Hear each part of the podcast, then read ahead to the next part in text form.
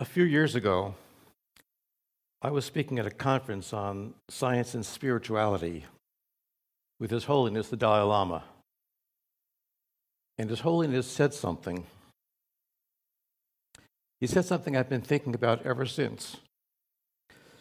He said something that made me think about how I think about near-death experiences and about research into N D Es.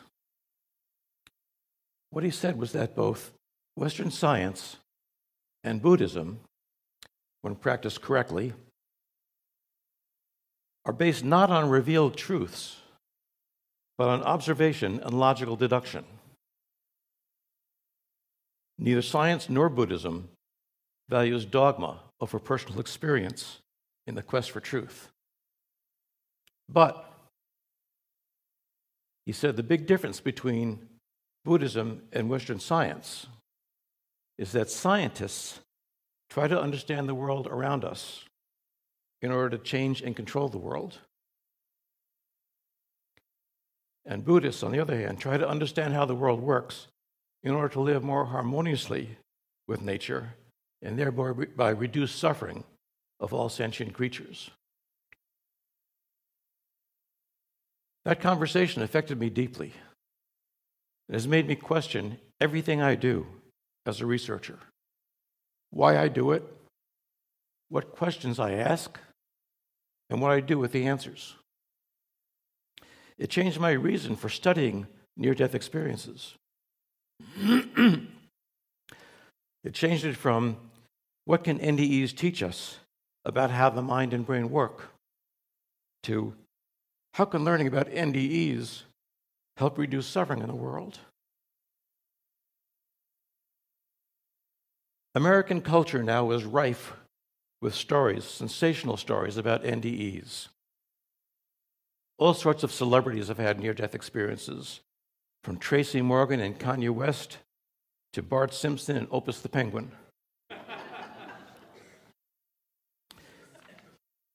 N D Es are treated by some people as comforting entertainment, and they're dismissed by some scientists as meaningless tricks of the brain. So why would anyone in his right mind think that N D Es are worth taking seriously? I'm going to tell you why I think N D Es are worth taking seriously, why they matter to me, why they matter to you, and why they matter to everyone. N D Es are important in part because they challenge us. Not only our intellectual ideas about consciousness and the brain, but also our concept of who we are, how we fit into the universe, and how we should conduct our lives. The topic of this year's conference is the after effects of near-death experiences. When we talk about N D E after effects, we usually have in mind the effects on the experiences themselves. But N D Es can also have profound effects on non-experiencers, on science, and on society as a whole. So first, let me quickly summarize what we know about the N D E after effects on the experiencers. I'd like to present some conclusions from the excellent chapter in the Handbook on Near-Death Experiences, chapters written by Rush Noyes, Peter Fennec, Jan Holden, and Roz Christian. First, there are changes in your perception of yourself. You have a loss of the fear of death, a strengthened belief in life after death, a renewed sense of purpose or mission, and a heightened self sense of self-esteem, of being worth something. And all these points that I'm making here, that they made in their book, are supported by many, many studies of not only N D Ers, but talking to their significant others, and repeated uh, interviews over years and years. Second, there are consistent changes in your relationship with other people. Increased compassion and love, less con- concern for material gain, status, prestige, a greater desire to serve other people, and an increased ability to express your feelings, less inhibitions. Third, there are changes in your attitudes toward life, a greater appreciation of life and greater zest for life. There's an increased focus on the present rather than living in the past or in the future. There's a greater search for knowledge, a quest for learning that goes on decades after the N D E. And there's a greater appreciation for nature and our role in the natural world. And then there are extraordinary phenomena that continue long after the N D E is gone. Recurring out-of-body experiences, apparitions or visions of the deceased, extrasensory perceptions, precognition or premonitions of future events, and healing abilities. And then there are changes in how your body works, altered physiology. Your senses are heightened, and you have increased sensitivities to light, sound, odors, drugs. There are changes in the way your body functions, changes in your blood pressure, in your temperature tolerance, in your electromagnetic field. There are unusual movements and sensations that sometimes are compared to Kundalini arousals. There are changes in how you think, your thought processes, often becoming less linear and logical and more creative and metaphoric. And there's increased energy and decreased need for sleep. In fact, these changes are so profound and so pervasive that family and friends sometimes feel the experiencer is no longer the person they knew. But as striking as many of these after effects are, the most life-changing after effects of many N D Es involve the experiencer's awareness of the spiritual aspect of their lives. And I want to spend some time focusing on these changes in spirituality because I think this area has been the most difficult for experiences to put into words and for researchers to study. One experiencer who left her body when it started convulsing with a very high fever due to severe kidney infection summarized this very nicely. She said, "My body has sin- my N D E has since affected my spirituality unbelievably. I am now deeply religious and spiritual, whereas before, I only cared about having fun and acquiring material things. Now, I don't give a hoot for material things. I know deep inside that this is not the life that counts. It's the eternal life. This is simply school for the soul. Heaven is my home. I'm just a visitor here." When I talk about spirituality, I'm not necessarily talking about religion. Spirituality refers to your personal experiences and trying to understand life's ultimate questions, feelings, thoughts, and experiences that relate to a search for the divine or the ultimate, a quest to connect with something greater than yourself, to discover the ultimate meaning and purpose of our existence. You can think of spirituality as an inner attitude and religion as relating to outer institutions, beliefs, and rituals. In my research with people who have come close to death, those who had N D Es report far more spiritual growth than those who come close to death but don't have N D Es. The N D Ers also reported a better relationship both with the divine and with the world around them, a greater sense of purpose than those who don't have N D Es. And after the brush with death, the N D Es reported more daily spiritual experiences, things like feeling divine love and guidance, feeling joy that lifts you out of your daily worries, feeling thankful for your blessings, and feeling a selfless caring for others, much more so than people who come close to death but don't have N D Es. None of the N D Es in my research described a decrease in spirituality, but almost all of them reported a marked increase. Near-death experiencers' beliefs prior to the N D E run the gamut from complete rejection of anything that smacks of the non-physical to pious devotion to a particular religious creed. But following the N D E, no matter what they thought before the experience, there was a dramatic shift in beliefs, attitudes, and values. Among the N D E ers who participated in my research, more than ninety percent reported an increase in spirituality.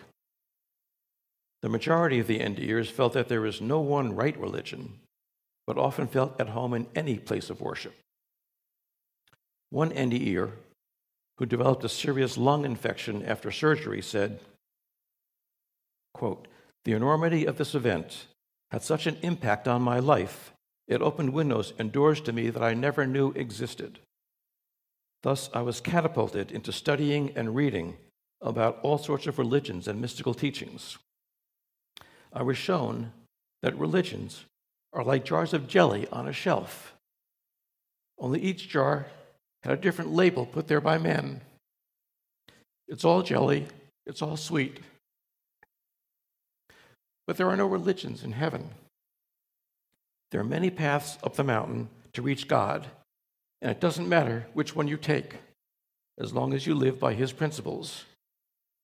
Because when you get there to that mountaintop, it's all the same, the same love, light, peace, harmony, gratitude, wisdom, and victory for everybody.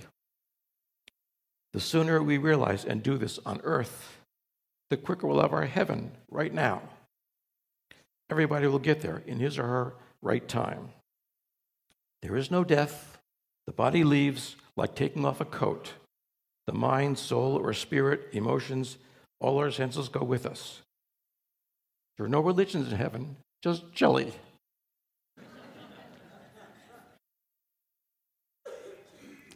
More often than not, N D E ers in my research said that once they left their bodies and found themselves in a different realm of reality, the meaning of life became perfectly obvious to them, so that they, as if they were remember, remembering something that they had long ago forgotten. They didn't need the answers to be spelled out for them by the deity. Several ways near-death experiences can manifest this deepened spirituality after an N D E. There are, they may find that their core values have changed. They may find themselves embarking on a long-term spiritual quest, seeking to improve their spiritual knowledge and deepen their spiritual life. They may feel a new or strengthened connection to the divine, however they define that. And they may continue to have additional spiritual experiences long after the N D E. A prominent part of many N D E ers' enhanced spirituality is this change in values. Connecting with something greater than yourself enlarges your vision of who you are and gives you a sense of belonging that's the heart of spirituality. Several studies have shown that N D E ers tend to see themselves as integral parts of a caring and purposeful universe. Among the N D E ers in my research, almost ninety percent described a newfound sense of inner meaning in their lives. One experiencer who had an N D E during emergency abdominal surgery said, quote, "All of this had and still has a profound effect on my life that I've, that I've not been the same. Yet I'm still me, perhaps a freer person than I was before, but still me, freer in the sense of being or becoming the me that God created me to be. All my values have changed and are still changing, becoming clearer, though not all at once. There's often a hunger for a deeper involvement with my fellow man, and I'm always seeking a closer touch with God.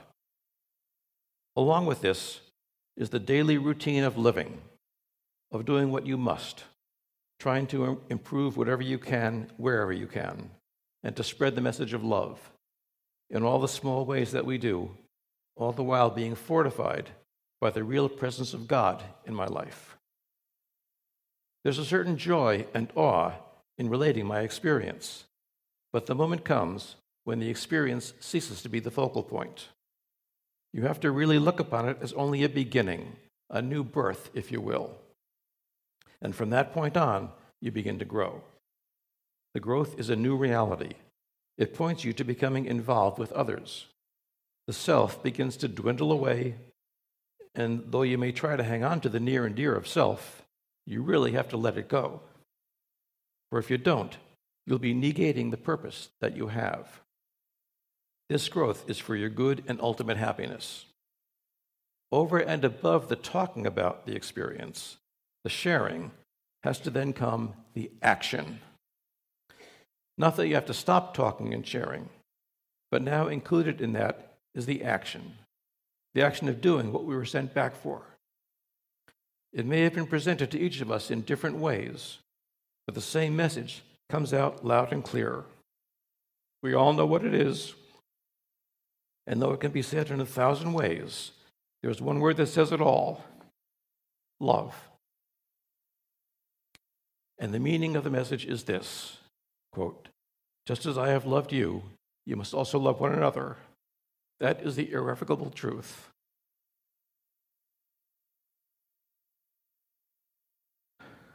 Another important part of their spirituality for many NDEers is this passionate quest for further spiritual growth. Among the NDEers in my research, more than ninety percent described a search for personal meaning that strengthened in their lives. What's the meaning of life? Have you tried Googling it?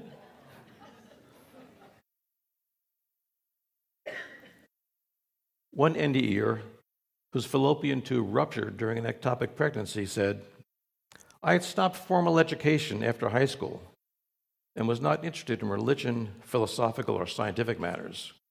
However, after my N D E, I embarked on a lifelong quest for knowledge in just those areas." And remember, this was years before the printed experiences of others could have influenced my behavior. An almost insatiable thirst for knowledge in the subjects of science, philosophy, theology, and what is called metaphysics has dominated my life since the N D E. I feel the most important things are seeking and sharing knowledge and receiving and returning love. I feel strongly that it is the spiritual that is important, and that the dogma and doctrine of organized religion are man-made, and for that reason, subject to flaw, and as history has shown, not too effective. The religious person is said to follow church teachings, and the spiritual person follows the guidance of his inner spirit. The thirst for knowledge is a daily drive with hours spent researching a myriad of subjects. Learning and knowledge are things you can take with you as you pass through. The secret's in the seeking, and the pursuit goes on eternally, that each is responsible for one's own actions and beliefs, and progress toward spiritual enlightenment is my life's recipe.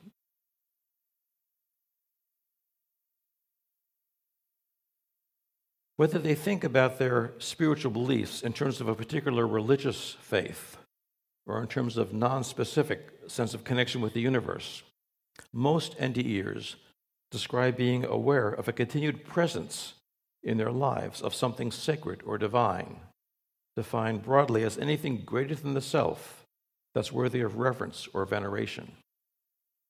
Among the NDEers in my research, more than eighty percent described having a stronger belief in a higher power and an inner sense of the divine presence. One experiencer, who had an N D E when her surgical wound became badly infected, said, quote, "That experience changed my life. It made me more aware that there is a God. And also, since I was delivered, life has a special meaning now. I no longer take things for granted. God has become my best friend. I depend on him, and I seek his advice on everything. I pray constantly and thank God for his goodness to me. Each hour, minute, second is so valuable now, and I try my best to help people.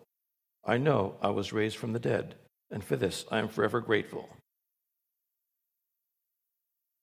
For some NDEers, this connection not only with the divine, but with a greater spiritual world, does not end with the N D E, but continues with ongoing or repeated mystical experiences. Among the NDEers in my research, more than sixty percent described a stronger sense of the sacred aspect of life, and more than eighty percent reported re- repeated mystical experiences since their N D E. Here's how it was described by one NDEer who was poisoned by a thief while traveling on vacation, and his connection with the spiritual may be perhaps more strengthened than for many N D E ers. He said, "The most astonishing thing about my N D E is that it is still here with me.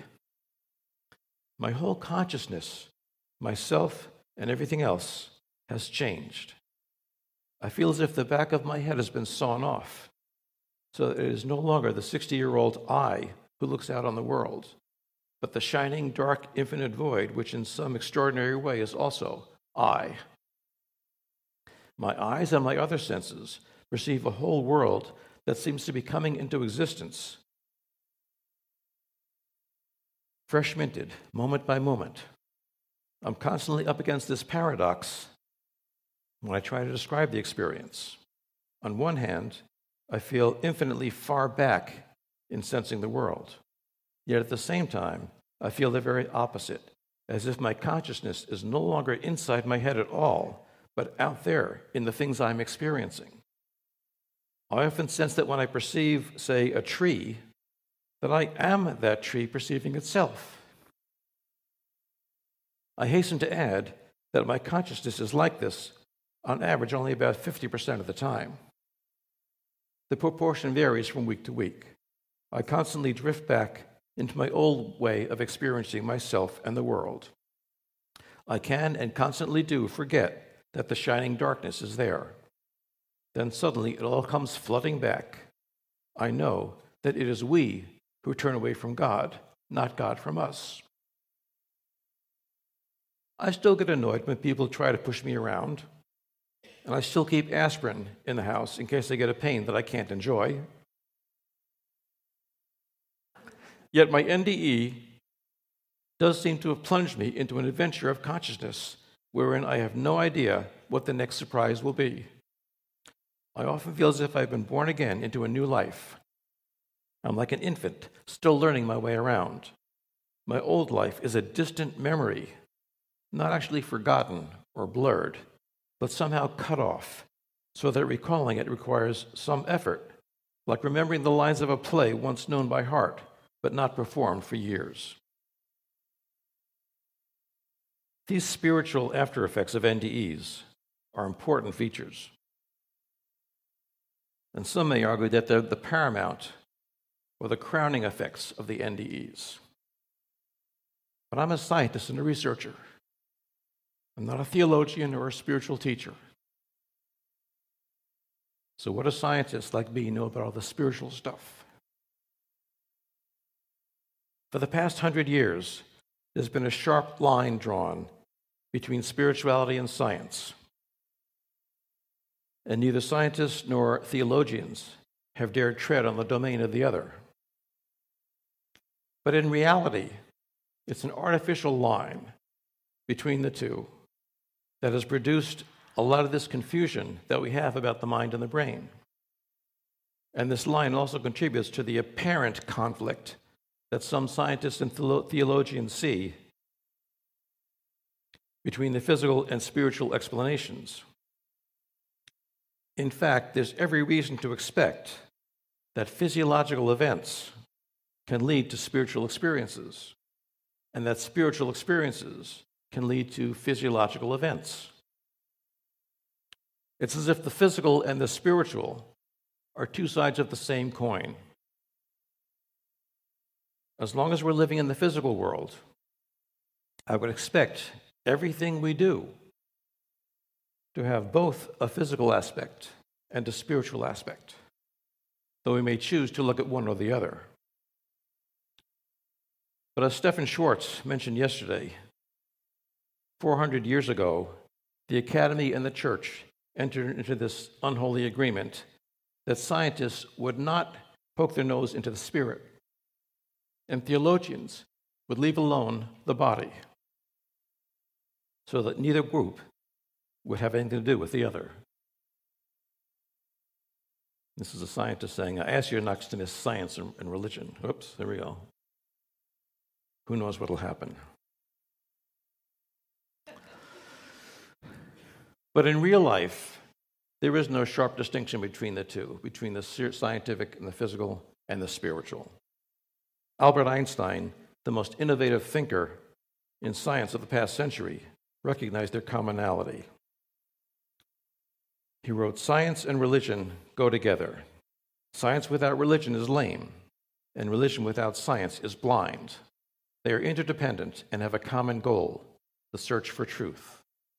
In truth, a legitimate conflict between religion and science cannot exist." Astronomer Carl Sagan, the patron saint of the, mind, of the modern skeptical movement, agreed. He said, "Science is not only compatible with spirituality, it is a profound source of spirituality." Oops, we keep skipping up here. The notion that science and spirituality are somehow mutually exclusive does a disservice to both. The point of this is that including both physical science and spirituality in our models of the world gives us a more useful picture of reality than using either one alone. The view that everything in the universe is made entirely of physical matter and energy, and that everything else is an illusion, gives us a model that doesn't work all the time. But likewise, the view that the only thing that's real is consciousness, and that everything else is an illusion, also gives us a different kind of reality that doesn't work all the time. It may help to think of these models of how the world works as tools for dealing with the world. And we may need different tools for different tasks. For example, a hammer is an excellent tool for driving a nail into a piece of wood, but it's not the best tool for threading a nut onto a bolt. The idea that everything composed of physical matter and energy is a useful tool for fixing a car, but not the best tool for understanding our thoughts and feelings. So let me turn now to why near-death experiences are important to science. What are the after effects of N D Es for scientists?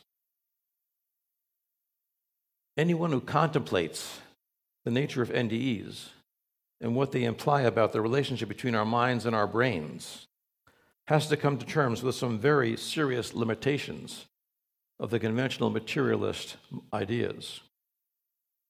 As Alvin Noe summed up what mainstream scientists have learned about our minds and brains, he said, "After decades of concerted effort on the part of neuroscientists, psychologists, and philosophers, only one proposition about how the brain makes us conscious, how it gives rise to sensation, feeling, and subjectivity, has emerged unchallenged. We don't have a clue."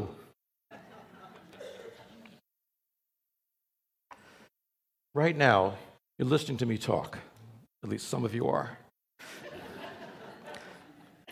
And you're thinking about what you're hearing. And maybe you're also feeling an itch on the bottom of your left foot. Those thoughts and feelings are examples of what we mean by consciousness, being aware of yourself and the world around you.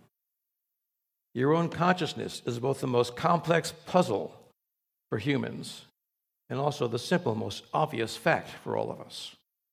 Nothing is more obvious and undeniable than the fact that you are conscious. Your mind, well, that's a uh, photograph of a mind.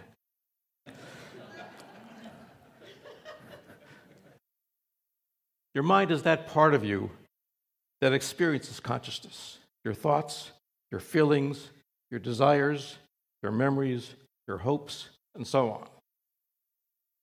Your brain is that mass of pink-gray matter inside your skull made up of nerve cells or neurons and supporting cells or glia. It seems plausible to me that the mind and the brain usually go together. They usually work in tandem. Or maybe that they're just different ways of talking about the same process, that mind and brain are different ways of looking at the same thing.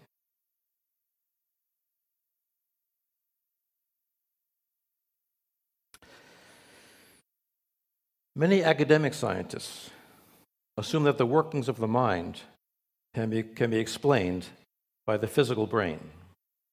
Their mantra is, the mind is what the brain does.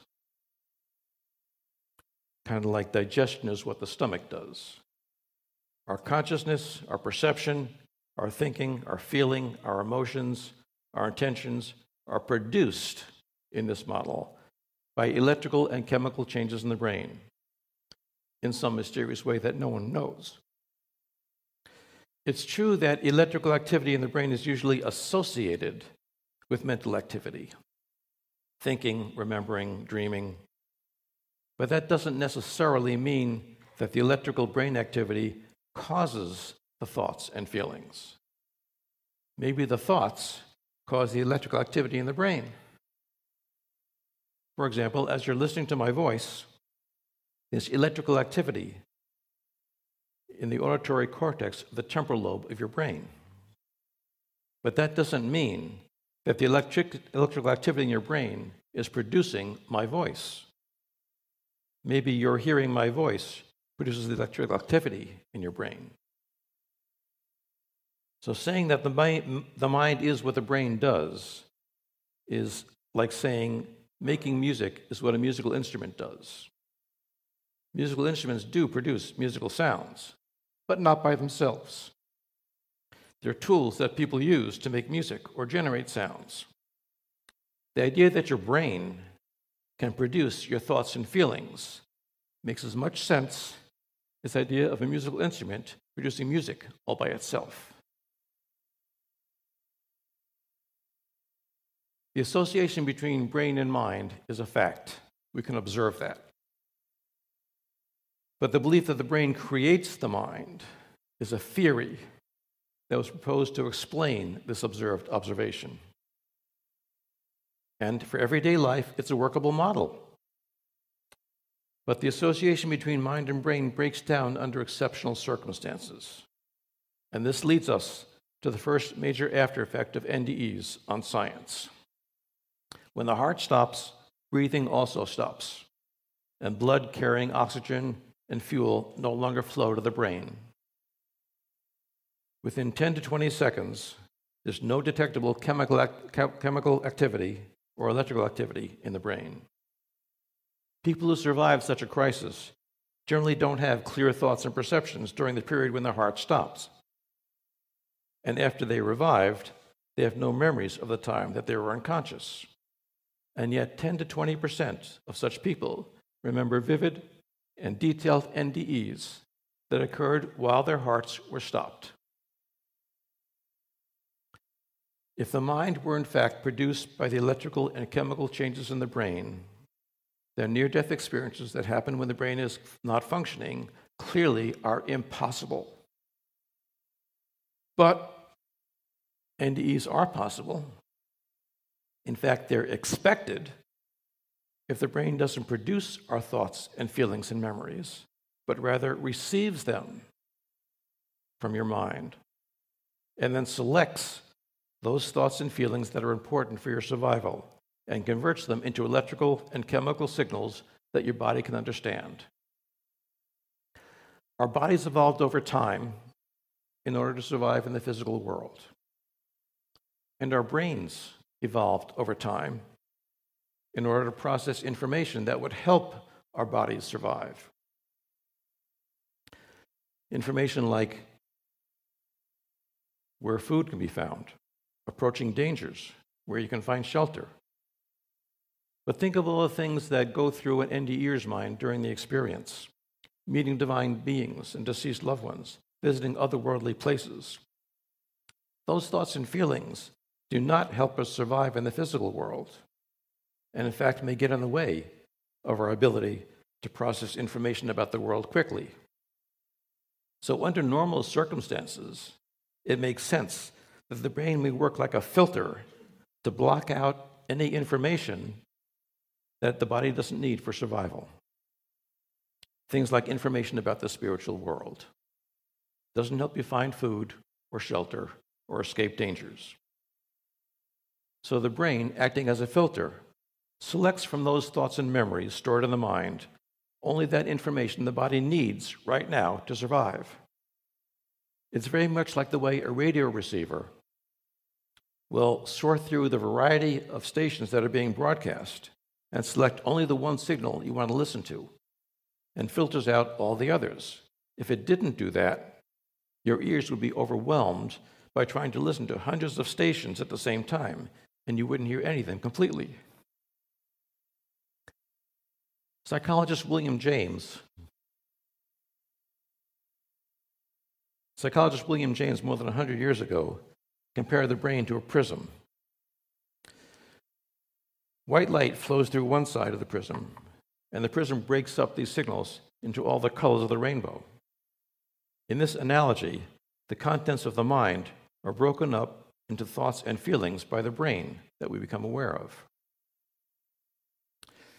So the brain, working as a prism, takes the raw thoughts from the mind and filters out the ones we don't need and just lets through the ones that are relevant to us. We need the brain to focus our thoughts in order to function in the physical world. In the prism analogy, as long as the prism remains intact and unbroken, it filters white light just as it's supposed to. And a healthy brain that's not broken filters the contents of the mind, letting through only those thoughts and perceptions that are relevant to the body's immediate survival. The light isn't produced by the prism, it's just filtered by it, just as the mind is not produced by the brain, but filtered by it. If you chip a prism, it no longer breaks up the light the way it's supposed to. The light doesn't stop shining just because the prism is chipped. The light is still there, but the damaged prism no longer breaks it up into different colors that we can see. In the same way, when your brain is damaged, your thoughts aren't as clear as they are with an intact brain. But your thoughts, your consciousness, does not stop just because the brain is damaged. It's just no longer filtered effectively by the brain. But if the brain is a filter, allowing in only those experiences relevant to survival in the physical world, then when the brain shuts down, that filtering mechanism gets deactivated. What happens then? The damaged brain then lets in experiences beyond the body in space and time. In other words, the filter model predicts that we're more likely to have expansive spiritual experiences when the brain shuts down. And in fact, that's just what we see. When you come close to death and your brain filter stops working efficiently, then you can experience the full range of consciousness, including leaving the body, perceiving non-physical beings, and so forth. As Larry Dossey put it, we're conscious not because of the brain, but in spite of it. So the most reasonable neuroscientific explanation of N D Es, the one that accounts best for all the data, is that N D Es are not a product of brain activity at all. They result instead from the removal, removal of the brain's filtering activity.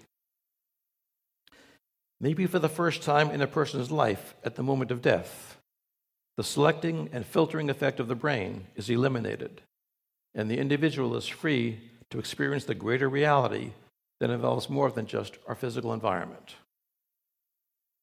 And in fact, some N D Ers spontaneously used the filter metaphor to describe feeling freed from their brains during an N D E. One experiencer reported a shift in his consciousness when he drowned at age eight. He said, quote, "My mind expanded to that of an adult capacity, and then beyond. I suppose without the limitation of a child's brain, it allowed my true nature to express itself again. It made me think that our understanding of the brain is actually backwards. The brain filters out everything and doesn't help our thinking but hinders it, slows it down, focuses it. Maybe because it's so good at filtering and focusing, we don't remember our prior existence or future events either." Another N D E reported a similar sense of freedom from her brain when she smashed her head on a diving board. She said, "After my head hit the diving board, I was in the water. My thinking was all over the map. It was like a pinball machine on tilt. And yet, there was still some part of me that felt free from ordinary waking thinking sensations. I felt free from my brain. And that thinking I had was free, simple, and clear. It was remarkable to be going through a brain overfiring or randomly firing or down or whatever, and still be able to have free, clear thoughts. Just suddenly feel this as if I was no longer being constrained or restricted to this world and its limits. So one after effect of N D Es for scientists as well as for experiencers is to challenge the idea that the mind is merely what the brain does, and to suggest that the mind exists independent of the brain, the brain's function being to limit or filter the perception and awareness of the transcendent world so we can function more efficiently in the physical world. A second major after effect for scientists, as well as for experiencers, is to challenge the idea that death is the end of consciousness. The question of whether or not we continue to exist after death has been a prominent role of almost every religion in almost every society. And inventive people have thought up different ways to try to answer the question of whether we can survive death.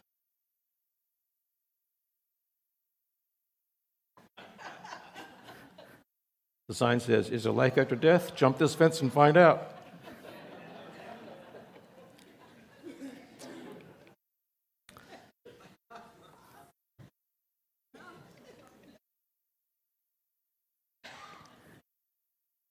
If the brain merely filters and processes the products of our mind, and our awareness expands when the brain shuts down, then consciousness may well be able to continue after death. N D Es may offer some evidence that consciousness doesn't end when the body dies. We have the enhanced mental function that we've already talked about when the brain is impaired. There's also accurate perceptions from the out-of-body location. And this information from deceased persons in the N D E that nobody alive should have known. And there are meeting people in your N D E who are dead, but who are not known at the time to be dead. Among the N D Ers who participated in my research, half described their thinking during the N D E as clearer than usual, and almost as many described it as faster than usual. This suggests that the mind can function when the brain is offline, which is a prerequisite for consciousness continuing after the brain dies. And among the hundreds of N D Ers who participated in my research, more than eighty percent reported seeing their surroundings from a visual perspective outside their physical bodies. Are these nothing more than fantasies, or can these people really see their bodies from a distance? Jan Holden re- reviewed eighty-nine cases of N D Es, the reports of out-of-body perception of the physical environment. She found that eighty-two of these eighty-nine were completely accurate. That is, they were corroborated by doctors or other independent witnesses of the scene. eighty-two of eighty-nine were completely accurate. Six included some minor errors, and only one was flat out wrong. Again, these cases suggest that our mind can function outside the physical body, which again is a prerequisite for the mind functioning after the body dies. One N D E R described his out-of-body perceptions during an emergency cardiac bypass operation. He said, quote, "To my amazement, at the lower left-hand side was, of all things, me. I was lying on a table with light blue sheets, and I was cut open to expose my chest cavity. It was in this cavity that I was able to see my heart. I was able to see my surgeon, who just moments ago had explained to me what he was going to do during my operation. He appeared to be somewhat perplexed. I thought he was flapping his arms as if he was trying to fly. It was then that I turned my attention to the lower right-hand side of the place I was at. There, preceded by warmth, joy, and peace, and the feeling of being loved, a brown-cloaked figure drifted out of the light toward me. As my euphoria rose still more, I, much to my delight, recognized it to be that of my mother. My mother had died at age thirty-seven when I was seven years old. I'm now in my fifties, and the first thought that came to my mind was how young my mother appeared. All at once, my mother's expression changed to that of concern. At this point, she left my side and drifted down toward my surgeon. She placed the surgeon's hand on the left side of my heart and then returned to me. The surgeon made a sweeping motion, as if trying to rid the, the area of a flying insect. I later had the chance to speak to this patient's surgeon, and I asked him about this flapping his wings. And he confirmed that he had developed this regular habit of flapping his elbows, because after he scrubs in, and his hands are covered with sterile gloves, and his assistants are cutting open the body and preparing things, he doesn't want to risk touching anything that's non-sterile. So he puts his hands where he knows they won't touch anything non-sterile, on his gown. And then he supervises and says, you know, cut over there a little, you know, pull back over there.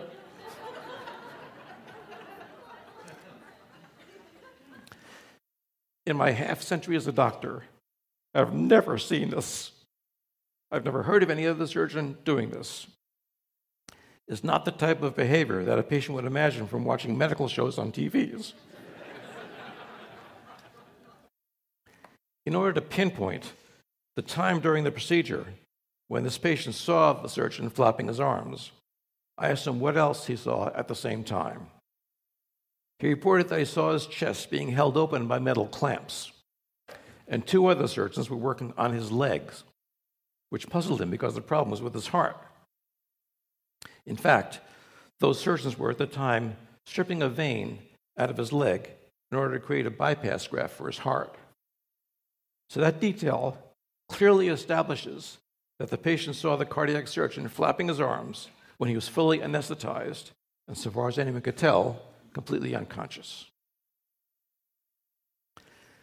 In some N D Es, the experiencers meet people who have been dead, sometimes for a long time.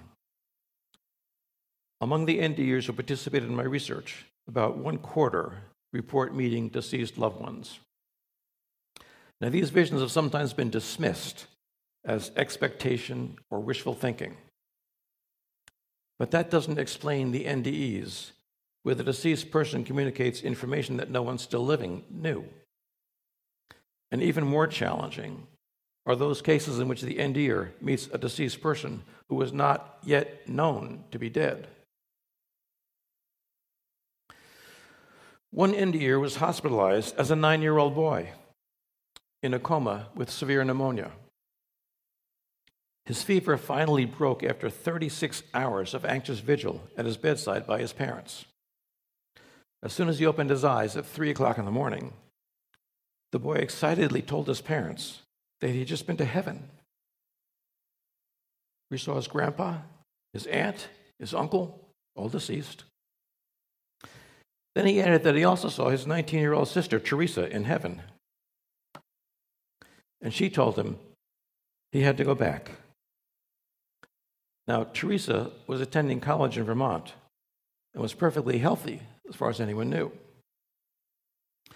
But what the family found out, as soon as they tried to telephone her, was that Teresa had been killed in an automobile accident just after midnight, and the college officials had been trying unsuccessfully to reach them on their home phone.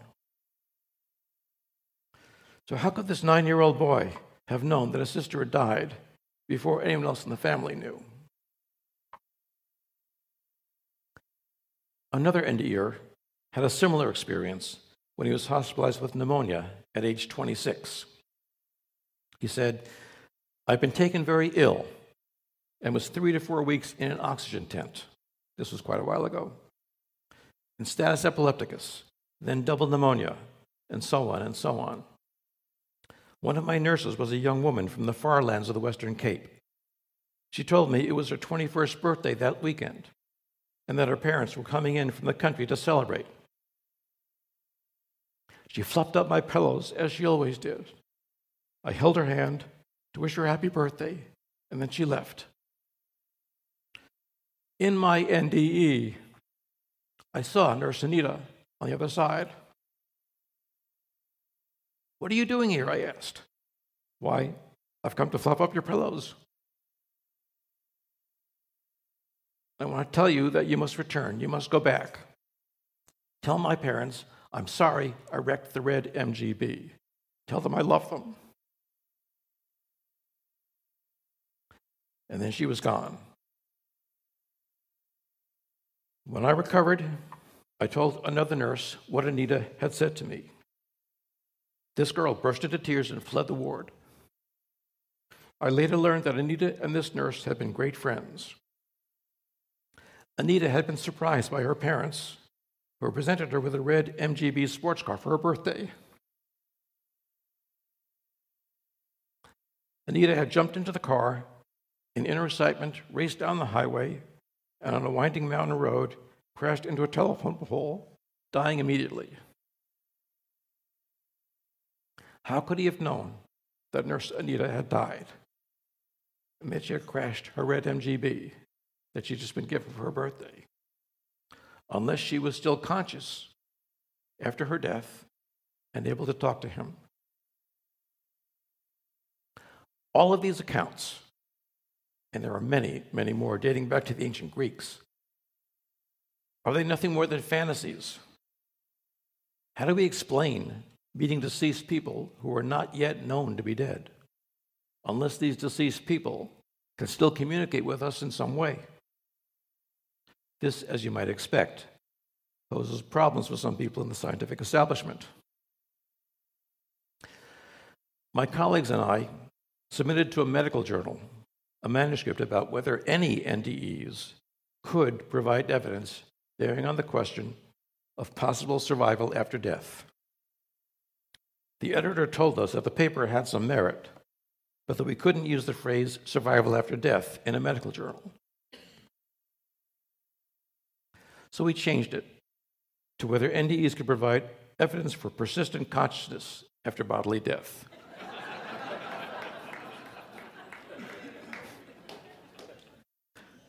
That was still not acceptable, even though the editor thought the content was worth publishing. In frustration, we asked him what we could call the possibility of life after death.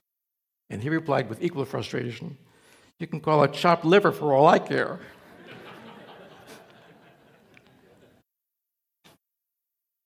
We eventually did publish that manuscript in a different medical journal with the word survival in it. But we continue to talk to ourselves in terms of the question of whether N D Es can provide evidence of chopped liver. Wishful thinking can certainly make people see evidence for survival when there is none there. But wishful thinking can also make other people unable to see evidence for survival when it is there. Our desire to believe something is not evidence for that thing, but neither is it evidence against it. So what's the bottom line? I think the most logical conclusion is that death is not the end of our consciousness, but just a change of state. What does all this mean to humankind as a whole, including those who aren't experiencers and are not scientists? Why are N D Es important to everyone else? If you know the lessons of N D Es, if you understand that we're all interdependent, that whatever you do to someone else, you end up doing to yourself as well, shouldn't that have profound effects on how you lead your life? This is essentially the golden rule. Do unto others as you would have them do unto you. Every major religion has some variant of this as one of its basic guidelines. It appears in an ancient Egyptian papyrus from five hundred B C, in the writings of the Greek philosophers Sextus and Isocrates, in the book of Leviticus in the Old Testament, in the books of Matthew and Galatians in the New Testament, in the Babylonian Talmud, in the Muslim Quran, in the Hindu Mahabharata, in the writings of Padma Purana, in the Buddhist Udanavarga, in the Jain Sutra Kruchanga, in the Analects of Confucius, in the Taoist Taishan Khan Gyepin, and on and on. It's hard to find a religion that doesn't have the Golden Rule as one of its basics. Religions that promote a belief in God describe the Golden Rule as a divine precept, whereas religions that do not believe in a God promote it as a reasonable guide to fulfilling a, a, leading a fulfilled life. Writer Dinty Moore, a Christian turned Buddhist, put it this way. He said, "If there is a God, I should live my life according to the principles of kindness, compassion, and awareness. And if there is no God, I should live my life according to the principles of kindness, compassion, and awareness anyway." How wonderfully simple. We all know the Golden Rule, but do we live it? As educator Frank Crane wrote, "The Golden Rule is of no use to you whatever unless you realize it's your move." The lesson of the N D E is that the Golden Rule is not just a commandment we should obey, but rather an indisputable law of nature, as inevitable as gravity. As Eben Alexander put it yesterday, the Golden Rule is woven into the fabric of the universe. Near-death experiencers know firsthand it's the way the universe works, because they've experienced it firsthand, in feeling in their life reviews the effects of their actions on others. Though they don't feel punished or judged by their misdeeds, they do receive, as part of their life review, everything they've given out, measure for measure. Tom Sorey, who used to be a fixture of these experiences before he passed on, had an N D E when the truck he was working on collapsed down on his chest and crushed him. He found that in his life review, he experienced all his misdeeds from the perspective of his victims. He recalled beating up someone with his fists when he was nineteen years old. He said, "I also experienced seeing Tom's fists come directly into my face, and I felt the indignation, the rage, the embarrassment, the frustration, the physical pain. I felt my teeth going through my lower lip. In other words, I was in that man's body. I experienced everything of that interrelationship between myself and that man that day. You better believe that I was in that man's body, seeing through that man's eyes. And for the first time, I saw what an enraged Tom not only looked like, but felt like. I experienced the physical pain, the degradation, the embarrassment, the humiliation, and the helplessness in being knocked back like that." I want to end this with a quote from another experiencer. This was a firefighter who was called out in the dead of winter to fight a fire at temperatures twenty degrees below zero. And during the fight, the firefight, his heart stopped.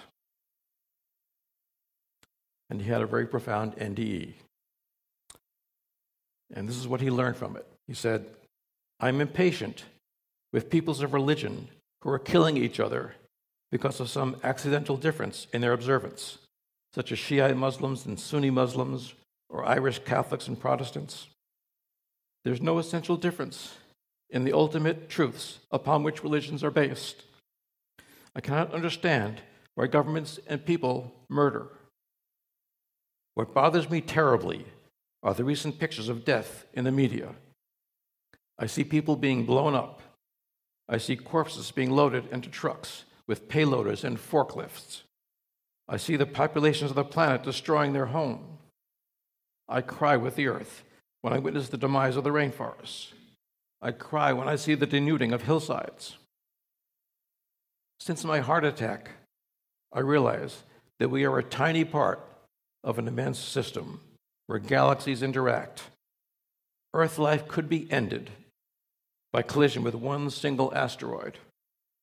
And yet we earthlings carry on as, we, if, as if we were the only beings in existence. I've studied biology and marvel at the composition of life. I've studied physics and find that our existence is much more complicated than we could ever have imagined. I've read history and discovered that the bulk of our heritage revolves around violence, warfare, destruction, and hate. I do not understand. Perhaps this current life is the traditional hell. I believe that there is life beyond, that there is another level of existence, and that there will always be another beyond. It is the infinity of beyonds that is God. I believe that the function of a soul is to learn, and that each subsequent existence is geared toward a point of perfection, after which we become, we become one with a prime mover. We become God. The part that is most difficult in this state of existence seems to be that people are always getting in their own way. We are our own worst enemy. We want to help, but we don't help. We want to be helped, but we don't accept help. And when we try to help, acceptance on the part of the other is not in place. On cosmic television, we must appear like five-year-olds trying to play a game of tennis. Yet occasionally, I meet a person who shares a wide view with me for maybe a minute or two, because it is too much demanding, much too demanding, to open one's soul any longer than that. The dose of reality is too big. So what we need to do, experiences and non-experiences like, alike, is to open our filters a little bit and let more reality in. Thank you.